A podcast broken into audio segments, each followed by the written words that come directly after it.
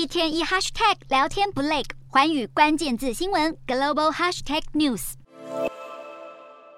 民众购物犹豫不决，因为通膨依然盘踞。美国联准会在四号公布十二月的会议纪要，表示会上所有官员都认为，从今年开始降息还不恰当。华尔街日报访调二十三家跟联准会直接往来的大型金融机构，发现超过三分之二的受访经济学者都预测美国经济会在今年陷入衰退。在少数不认同的受访者中，高盛最乐观，预测成长会有一个百分点，但这也低于过去十年来平均百分之二点一的水准。为了避免通膨再度攀升，外界也普遍认为欧洲央行短期不会松动鹰派立场。现在连日本也开始传出货币政策可能收紧的风声。日向岸田在四号的新年记者会上宣誓，无论如何都要为劳工加薪。他呼吁企业界配合实现高于通膨率的薪资涨幅。市场也传出消息，日本央行可能要在这个月把通膨估值上调到百分之二。这意味着从两千年就陷入通缩危机的日日本政府，可能终于要对超宽松货币政策进行转向。